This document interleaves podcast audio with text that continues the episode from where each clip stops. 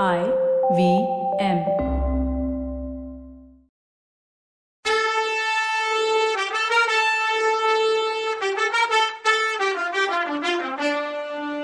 வணக்கங்க. நான் கவிதா பேசுறேன். வெல்கம் டு கதை பாட்காஸ்ட் சிவகாமியின் சபதம். இது எபிசோட் நம்பர் இருபத்தி எட்டு. இந்த எபிசோடோட டைட்டில் பரஞ்சோதியின் மனக்குழப்பம். நரசிம்ம பல்லவர் உன் தங்கச்சி சிவகாமி மேல காதலா இருக்கார்னு கண்ணபிரான் சொன்னதும் ஆன்னு சத்தம் போட்டு வாய பொழந்தா கமலி. அவளுக்கு இது சர்ப்ரைஸ்னா அவ போட்ட சத்தத்திலையும் முழிச்ச மொழியிலையுமே தெரிஞ்சிருச்சு. வெளியில இருந்து கேட்டுட்டு இருந்த சிவகாமிக்கு அந்த ஆ சத்தம் அம்பு குத்துன மாதிரி இருந்துச்சு. ஏன்னு கேக்குறீங்களா? தான் கிட்ட இவ்வளோ அன்பும் ஆசையும் நம்பிக்கையும் வச்சிருக்க தன்னோட நெருங்கின தோழி கிட்ட கூட இந்த ரகசியத்தை வெளியில சொல்லாம இவ்வளோ நாளும் ஒழிச்சு வச்சிருந்தது பத்தி அவளுக்கு வெக்கமா இருந்துச்சு. ரூமுக்குள்ள இன்னும் பேச்சு தொடர்ந்து போயிட்டு இருந்துச்சு. கமலி நான் சொன்ன செய்தி உனக்கு ஆச்சரியமா இருக்குதில்லன்னு கேட்டான் கண்ணபிரான். ஆச்சரியம் என்ன? நம்ம குமார சக்கரவர்த்தி புத்திசாலின்னு தான் அடிக்கடி நான் சொல்லியிருக்கேன்ல. அதனாலதான் என் தங்கச்சி மேல மனசு போணுச்சுன்னு கமலி சமத்து போனா பதில் சொன்னான் ஓஹோ அப்படியா? நீயும் உன் தங்கச்சியும் சேர்ந்து பேசிக்கிட்டு தான் இந்த வேலை பண்ணீங்க போல இருக்கு. உன் வலையில நீ என்ன அள்ளி போட்டுட்ட? உன் தங்கச்சி மாமல்ல இருக்க வலை போட்டு புடிச்சிட்டான்னு சொன்னா கண்ணப்பிறான் என்ன? என்ன சொன்ன? அப்படின்னு கொஞ்சம் அமத்தலாவே கேட்டா கமலி. நானா உன்னை தேடி வந்து என் வலையில புடிச்சு போட்டேன். நானா வீட்டு மூளைக்கு மூளை உன் பின்னாடி வந்து கைய புடிச்சுக்கிட்டு கண்ணே பொண்ணே உன் கடைக்கண் பார்வையை காட்டலன்னா நான் உயிரை விட்டுடுவேன்னு கெஞ்சினேன் கதர்னு. நானா என்ன கல்யாணம் பண்ணிக்கொன்னு பின்னாடியே வந்தேன்னு கேட்டா கமலி. இல்ல கமலி இல்ல. நீ உன்னோட கண்ணுங்கிற வலைய சும்மா அப்படி விரிச்ச. அதுல நானா வந்து ஆப்டுக்கிட்டேன்னு சொன்னான் அவன். நம்ம கதை இருக்கட்டும். மாமல்லருக்கும் என் தங்கச்சிக்கும் காதல்னு விஷயம் உனக்கு எப்படி தெரிஞ்சது? அதை சொல்லுன்னு விஷயத்துக்கு வந்தா கமலி. பாம்பு கால் பாம்புக்கு தெரியாதா என்ன? திருடனுக்கு திருடனை பத்தி தெரியாதா? நான் உன்னை உன் அப்பா வீட்டுல எப்படி பார்த்தேன்? அந்த காதலிக்கிற காலத்துல ஞாபகம் இருக்கா? அதே மாதிரியே உன் தங்கச்சிய மாமல்லர் ஆசையோட பாக்குறாருன்னு சொன்னா கண்ணப்புறான் இவ்வளவுதானான்னு கேட்டா கமலி. இன்னும் என்ன வேணும்? நாவுக்கரசர் மடத்துல நாட்டியம் ஆடினதும் உன் தங்கச்சி மயக்கம் போட்டு விழுந்தான்னு சொன்னேல்ல உடனே மாமல்லர் ஓடி போய் சிவகாமிய தூக்கி அவங்க அப்பா ஆயனர் மடிமேல வச்சாரு. கமலி அப்ப பாத்திருந்தீன்னா தெரியும். அவர் கை எப்படி பதறி நடுங்குச்சு தெரியுமா? இது வரைக்கும் எனக்கு கொஞ்சம் சந்தேகம்தான் இருந்துச்சு. இன்னைக்குதான் அது உறுதியாச்சுன்னு சொன்னான். இத கேட்டுட்டு இருந்த சிவகாமியோட உடம்பு சிலுத்துச்சு விம்மலோட அழுக வரும் போல இருந்துச்சு. சமாளிச்சுக்கிட்டு இன்னும் என்ன பேசுறாங்கன்னு கேட்டா. இவ்வளோ ஷார்ப்பா கவனிச்சிய நீ? புத்திசாலிதான். மாமல்லரும் பாக்கியசாலிதான்னு சொன்னா கமலி. மாமல்லர் பாக்கியசாலி நான் சொல்ற. இதனால என்னென்ன சங்கடம் எல்லாம் வரப்போகுதோன்னு நினைச்சா? அப்படின்னு கண்ணப்பரான் சொல்லும்போது சங்கடம் இதுல என்ன வந்துச்சுன்னு கேட்டா கமலி. குமார சக்கரவர்த்தியோட கல்யாணம்னா நம்ம கல்யாணம் மாதிரின்னு நினைச்சியா? எத்தனை எத்தனையோ யோசனை பண்ணுவாங்கன்னு சொன்னா அவ கண்ணா ஏன் தங்கச்சிய மட்டும் சாதாரணமான பொண்ணுன்னு நினைச்சியா? தமையந்திய கல்யாணம் பண்ணிக்கிறதுக்கு தேவலோகத்திலிருந்து தேவர்கள் வந்த மாதிரி சிவகாமிய தேடிக்கிட்டு வரமாட்டாங்களா? ஏதோ தமையந்தி மனசு வச்சா நள மகாராஜாவுக்கு மாலை இட்டான்னு கமலி சொல்லும்போது ஆனா தமையந்தி அரண்மனையில பிறந்த ராஜகுமாரி ஆச்சே கமலி அப்படின்னா அவ.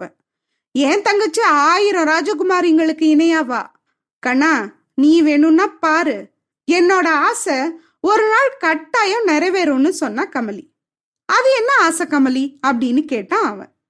இந்த போரெல்லாம் முடிஞ்ச அப்புறம் மாமல்லருக்கு பட்டாபிஷேகம் நடக்க போகுது. தங்க ரதத்துல நவரத்ன சிம்மாசனத்துல உக்காந்து நரசிம்ம சக்கரவர்த்தி ராஜ வீதிகள்ல பவனி வருவாரு. அவருக்கு பக்கத்துல இந்திராணி மாதிரி என் தங்கச்சி சிவகாமி உட்காந்துருப்பா தங்க ரதத்து முன்னாடி தட்டுல நீ ஜம்முன்னு உக்காந்து ரதத்தை ஓட்டிட்டு வருவ. நான் அரண்மனை கோபுர வாசல் மேல் மாடத்துல நின்னுட்டு இருப்பேன். ரதம் அரண்மனை வாசல்ல வந்து நின்னதும் கூட கூடையா மல்லிகை செண்பக பூக்களை அவங்க மேல கொட்டுவேன். நடுவுல உன் தலையிலயும் ஒரு கூட பூவை கவுப்பேன். இப்படி நடக்கணுங்கிறது என்னோட கனவு ஆசை அப்படின்னு சொன்னா கமலி. கமலி ஓ ஆசை நிறைவேறுனா எனக்கும் சந்தோஷம் தானா அவன்? சிவகாமி திரும்பி தன்னோட அறைக்குள்ள போய் படுத்துக்கிட்டா. மனசுக்கு அடியிலேந்து பொங்கி வந்த விம்மலையும் அழுகையும் அவளால ஆன மட்டும் அடக்கி பார்த்தா. ஆனா முடியல. நாலா ஜாமத்துல முழிச்சு தூக்கம் இல்லாம அற தூக்கத்துல அவ புரண்டு படுக்கும்போது முன்னாடி அவளுக்கு பிரம்மையா தெரிஞ்ச நிழல் உருவங்கள் திரும்ப வந்துச்சு. ஒரு செண்பக மரத்து கிளமேல ரெண்டு புறாக்கள் உட்காந்து ஒன்னோட ஒண்ணு கொஞ்சம் விளையாடிட்டு இருந்துச்சு. திடீர்னு சுத்தி இருந்த மரம் எல்லாம் தீப்பத்தி எரிய ஆரம்பிச்சுது. ஆண் புறா பெண் புறாவை பார்த்து நீ இங்கே இரு. நான் திரும்பி வந்து உன்னை காப்பாத்துறேன்னு சொல்லிட்டு பறந்து போகுது. அது போன வழியே பார்த்துட்டு பெண் புறா காத்துக்கிட்டு இருக்கு. ஆண் புறா திரும்ப வருமா? பெண் புறாவை தப்ப வைக்குமா? இதை தெரிஞ்சுக்க முடியல. பெண் புறாவை நாலு பக்கமும் புகை வந்து சூழ்ந்துக்குது. அந்த நேரத்துல அங்க புகையில மாட்டிக்கிட்ட பெண் புறா தான் தானோன்னு தோணுச்சு சிவகாமிக்கு. கற்பனை உலக காட்சி மாறுது. மல்லிகை தோட்டத்துல ஆணும் பொண்ணுமா ஒரு கலைமானும் புள்ளிமானும் தோட்டத்துல துள்ளி விளையாடுது. விளையாட்டுக்கு இடையில புள்ளிமான் மல்லிகை புதருக்கு பக்கத்துல மறைஞ்சு நிக்குது. மல்லிகை புதர்ல பூத்து குலுங்குற வெள்ளி பூக்களுக்கும் புள்ளிமான் உடம்புல இருந்த வெள்ளி பொட்டுக்களுக்கும் வித்தியாசம் தெரியாம கலைமான் புள்ளிமானை தாண்டி அந்த பக்கம் போகுது. அதை பார்த்து புள்ளிமான் சிரிக்குது. இப்படி இதெல்லாம் விளையாடிட்டு இருக்கும்போது கொஞ்ச தூரத்துல ஒரு மல்லிகை புதர்ல பிரகாசமா ரெண்டு நட்சத்திரம் ஜொலிக்கிறத பார்த்து அதிசயிச்சு போச்சு. அப்புறம்தான் அது நட்சத்திரம் இல்ல அனல் கட்டின்னு தோணுச்சு. பின்னால அந்த ரெண்டு அனல் கட்டிகளும் ஒரு பெரிய புலியோட ரெண்டு கண்ணுதான்னு தெரிஞ்சுது. பெண்மானோட சப்த நாடியும் ஒடுங்கிடுச்சு. கலைமான கூவி கூப்பிட முயற்சி பண்ணுச்சு. ஆனா தொண்டையிலேருந்து சத்தமே வரல. புள்ளிமான் தப்பிச்சுதா? மேலே என்ன ஆச்சு? கலைமானும் புள்ளிமானும் சேர்ந்துச்சா? அதுதான் தெரியல. இவ்வளோ பயங்கரமான ஆபத்துல மாட்டிட்டு இருந்த பெண்மான் நிஜமாவே மான் இல்ல. தான் தான் அந்த மான்னு மட்டும் சிவகாமிக்கு அந்த நிமிஷத்துல புரிஞ்சுது. சரி இவ இத பத்தி யோசிச்சுட்டே இருக்கட்டும். நாம ரொம்ப நாளா பரஞ்சோதியை விட்டுட்டோம்ல அவன் என்ன பண்றான்? எங்க வரைக்கும் போய் சேர்ந்திருக்கான்னு பார்க்கலாம் வாங்க. மகேந்திர விடுதியிலிருந்து விடிகாலையில கிளம்புன பரஞ்சோதி அன்னைக்கு பகலெல்லாம் பிரயாணம் பண்ணி வடபெண்ணையோட பாபாக்னி நதி கலக்கிற இடத்துல உள்ள புத்த விகாரத்துக்கு சூரியன் மறையிற நேரத்துல வந்து சேர்ந்தான். விகாரத்து வாசல்ல புத்த பிட்சு ஒருத்தர் நின்றுட்டு இருந்தார். மாலை நேரத்து மஞ்சள் வெயில்ல பிட்சுவோட காவி ட்ரெஸ் தங்க நிறமா தெரிஞ்சது. பரஞ்சோதி குதிரையில இருந்து இறங்கி பிட்சு கிட்ட போனதும் அவர் இவனை என்னவோ கேட்டாரு. அவர் பேசின பாஷை ஒன்றும் பரஞ்சோதிக்கு புரியல. ஆனாலும் தான் யாருன்னு விசாரிக்கிறாருன்னு புரிஞ்சுக்கிட்டு தமிழ்லயே தான் நாகார்ஜுன மலைக்கு போறதாவும் வழியில தங்கி வழி கேட்க நாகநந்தி சொன்னதாவும் சொன்னான். நாகநந்தின்னு சொன்னதும் அந்த பிட்சு முகம் மாறுச்சு. சைகையால கொஞ்சம் இருன்னு சொல்லிட்டு உள்ள போனாரு. கொஞ்ச நேரத்துல அவர் திரும்பி வந்து பரஞ்சோதிய விகாரத்துக்குள்ள அழைச்சிட்டு போனாரு. அந்த புத்த விகாரம் காஞ்சியில பார்த்த ராஜ விகாரம் மாதிரி கல்லு மரம் சுண்ணாம்புல எல்லாம் கட்டப்பட்டது இல்ல. மலையை கொடைஞ்சு கட்டியிருந்தாங்க. காஞ்சி ராஜவிகாரம் மாதிரி அவ்வளோ பெருசாவும் இல்ல. அவ்வளோ காஸ்ட்லியான பூஜா திரவியங்களும் அங்க இல்ல. ஆனா விகாரத்தோட அமைப்பு முறை அதே மாதிரி தான் இருந்துச்சு. நடுவுல பிட்சுக்கள் கூடி பிரார்த்தனையும் தியானமும் செய்யறதுக்குள்ள தளமும் அதோட பின்பக்கத்து பாறை செவர்ல பிரம்மாண்டமான புத்தர் சிலையும் இருந்துச்சு. அந்த புத்தர் சிலையும் சிலைக்கு மேல கவுந்திருந்த போதி மரமும் புத்தர் மேல பூமாரி பொழியிற மாதிரி இருந்த கந்தர்வ சிலைகளும் பாறையை கொடைஞ்சு செஞ்சிருந்தாங்க. அலங்கார தீபம் வரிசையா எரிஞ்சிச்சு. புத்த பகவானுக்கு எதிரில் பலவித நிறத்துல உள்ள வண்ண பூக்கள் தனித்தனியா கும்பலா குவிக்கப்பட்டு கண்ணை கவர்ற மாதிரி இருந்துச்சு. பூக்களோட வாசனையோட அகில் புகை வாசனையும் சேர்ந்து மனச ஒருமுகப்படுத்த உதவி பண்ணுச்சு. சைன்யம் நடுவுல இருந்துச்சு. அதுக்கு ரெண்டு பக்கமும் புத்த பிட்சுக்கள் தங்குறதுக்கும் படிக்கிறதுக்கும் உள்ள அறைகள் குடையப்பட்டு இருந்துச்சு. ஒரு பக்க கோடியில மாடிப்படிகள் மாதிரி படிக்கட்டு இருந்துச்சு. அந்த படி வழியா பிட்சு அவனை கீழே கூட்டிட்டு போனார். கீழே உள்ள ரூம் மாதிரி மேலேயும் பாறையில குடஞ்சு ரூம் இருந்தது.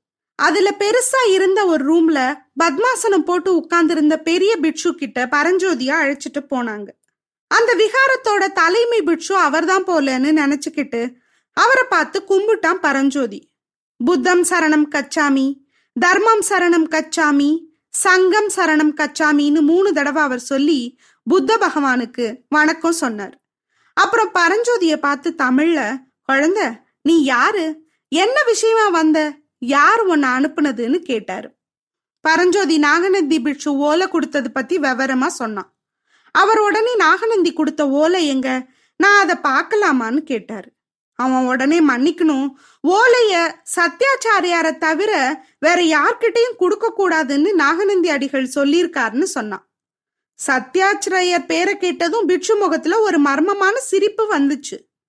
அதை அவன் கவனிச்சானாலும் அதோட அர்த்தம் அவனுக்கு புரியல. நாகநந்தி அடிகள் என்ன சொன்னாரோ அதையே செய்யு. இன்னைக்கு ராத்திரி இங்கேயே படுத்துக்கோ. ஸ்ரீபர்வதத்துக்கு போற வழியெல்லாம் இப்போ ஒன்னும் சரியில்லை. என்ன ஆபத்து வேணும்னாலும் வரலாம். இன்னைக்கு ராத்திரியே அந்த இடத்துக்கு போற வீரர்கள் சில பேர் இங்க வருவாங்க. அவங்களோட சேர்த்து உன்னையும் அனுப்பி வைக்கிறேன். அவங்க உனக்கு வழிகாட்டுறதோட பத்திரமாவும் கொண்டு போய் சேர்ப்பாங்கன்னு ஆச்சாரிய பிட்சு சொன்னாரு.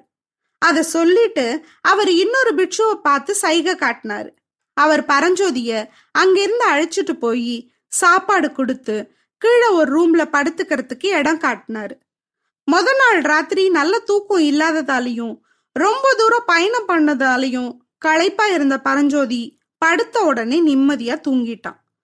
தூங்கிட்டு இருந்தவன் தோலை பிடிச்சு யாரோ உலுக்குறது மாதிரி இருந்தது. திடீர்னு திடுக்குன்னு முழிச்சான் பரஞ்சோதி.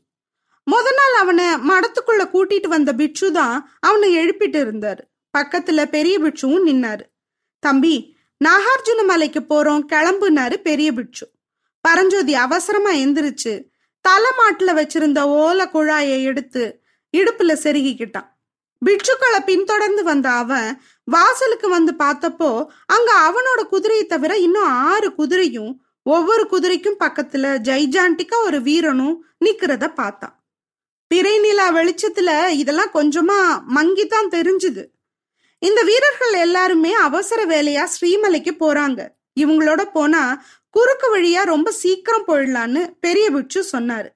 மனசுல காரணம் தெரியாத தயக்கம் இருந்தாலும் பரஞ்சோதி குதிரை மேல ஏறிக்கிட்டான். குதிரைங்க வடபெண்ணை கரையோட மேற்கு திசையில வேகமா போச்சு. புத்த விகாரத்துல இருந்து கிளம்பின கொஞ்ச நேரத்துல அந்த குதிரை வீரர்கள்ல மூணு பேர் முன்னாலையும் மூணு பேர் பின்னாலையும் பரஞ்சோதிய தங்களுக்கு நடுவுலயே விட்டுக்கிட்டு போனாங்க. பொழுது நல்லா விடிஞ்சப்புறம் பரஞ்சோதி அவங்கள நல்லா பார்த்தான். அவங்க தடகாத்திரமா ஆஜானு பாகுவா தெரிஞ்சாங்க. இந்த வீரங்க ஏதோ ஒரு படையை சேர்ந்தவங்களா தான் இருக்கணும். இவங்க முக்கியமா படவேலையா தான் போயிட்டு இருக்காங்க இவங்களோட தன்னையே அந்த பிட்சு அனுப்பணும். நேரம் ஆக ஆக பரஞ்சோதியோட மனக்குழப்பம் அதிகமாச்சே தவிர குறையவே இல்லை. அவனால அந்த வீரர்களுக்கு முன்னால போகவோ இல்ல பின்னால போகவோ முடியல. அப்படி அவன் ட்ரை பண்ணும் போதெல்லாம் அவங்க அதுக்கு இடம் கொடுக்காம நடுவுலயே விட்டு நடத்திட்டு போனாங்க. இத பார்க்க பார்க்க அவன் மனசுல எனக்கு இவங்க வழிகாட்டி அழைச்சிட்டு போறாங்களா இல்ல செர பிடிச்ச அழைச்சிட்டு போறாங்களான்னு சந்தேகம் வந்துச்சு. ஒருவேளை இப்படியும் இருக்குமோ? யார் என்னன்னு தெரியாம இவங்க கூட இந்த பிட்சு சொன்னதை கேட்டு வந்துட்டானே. இந்த நாகநந்தி வேற சாளுக்கிய ஒற்றணும்னு சந்தேகப்பட்டாரே சக்கரவர்த்தி. ஒருவேளை இவங்க சாளுக்கிய வீரர்களா இருப்பாங்களோ? இருந்தா இவன் எப்படி தப்பிப்பான்? சரி என்ன நடக்குதுன்னு அடுத்த எபிசோட்ல பார்க்கலாம். அது வரைக்கும் நன்றி வணக்கம்.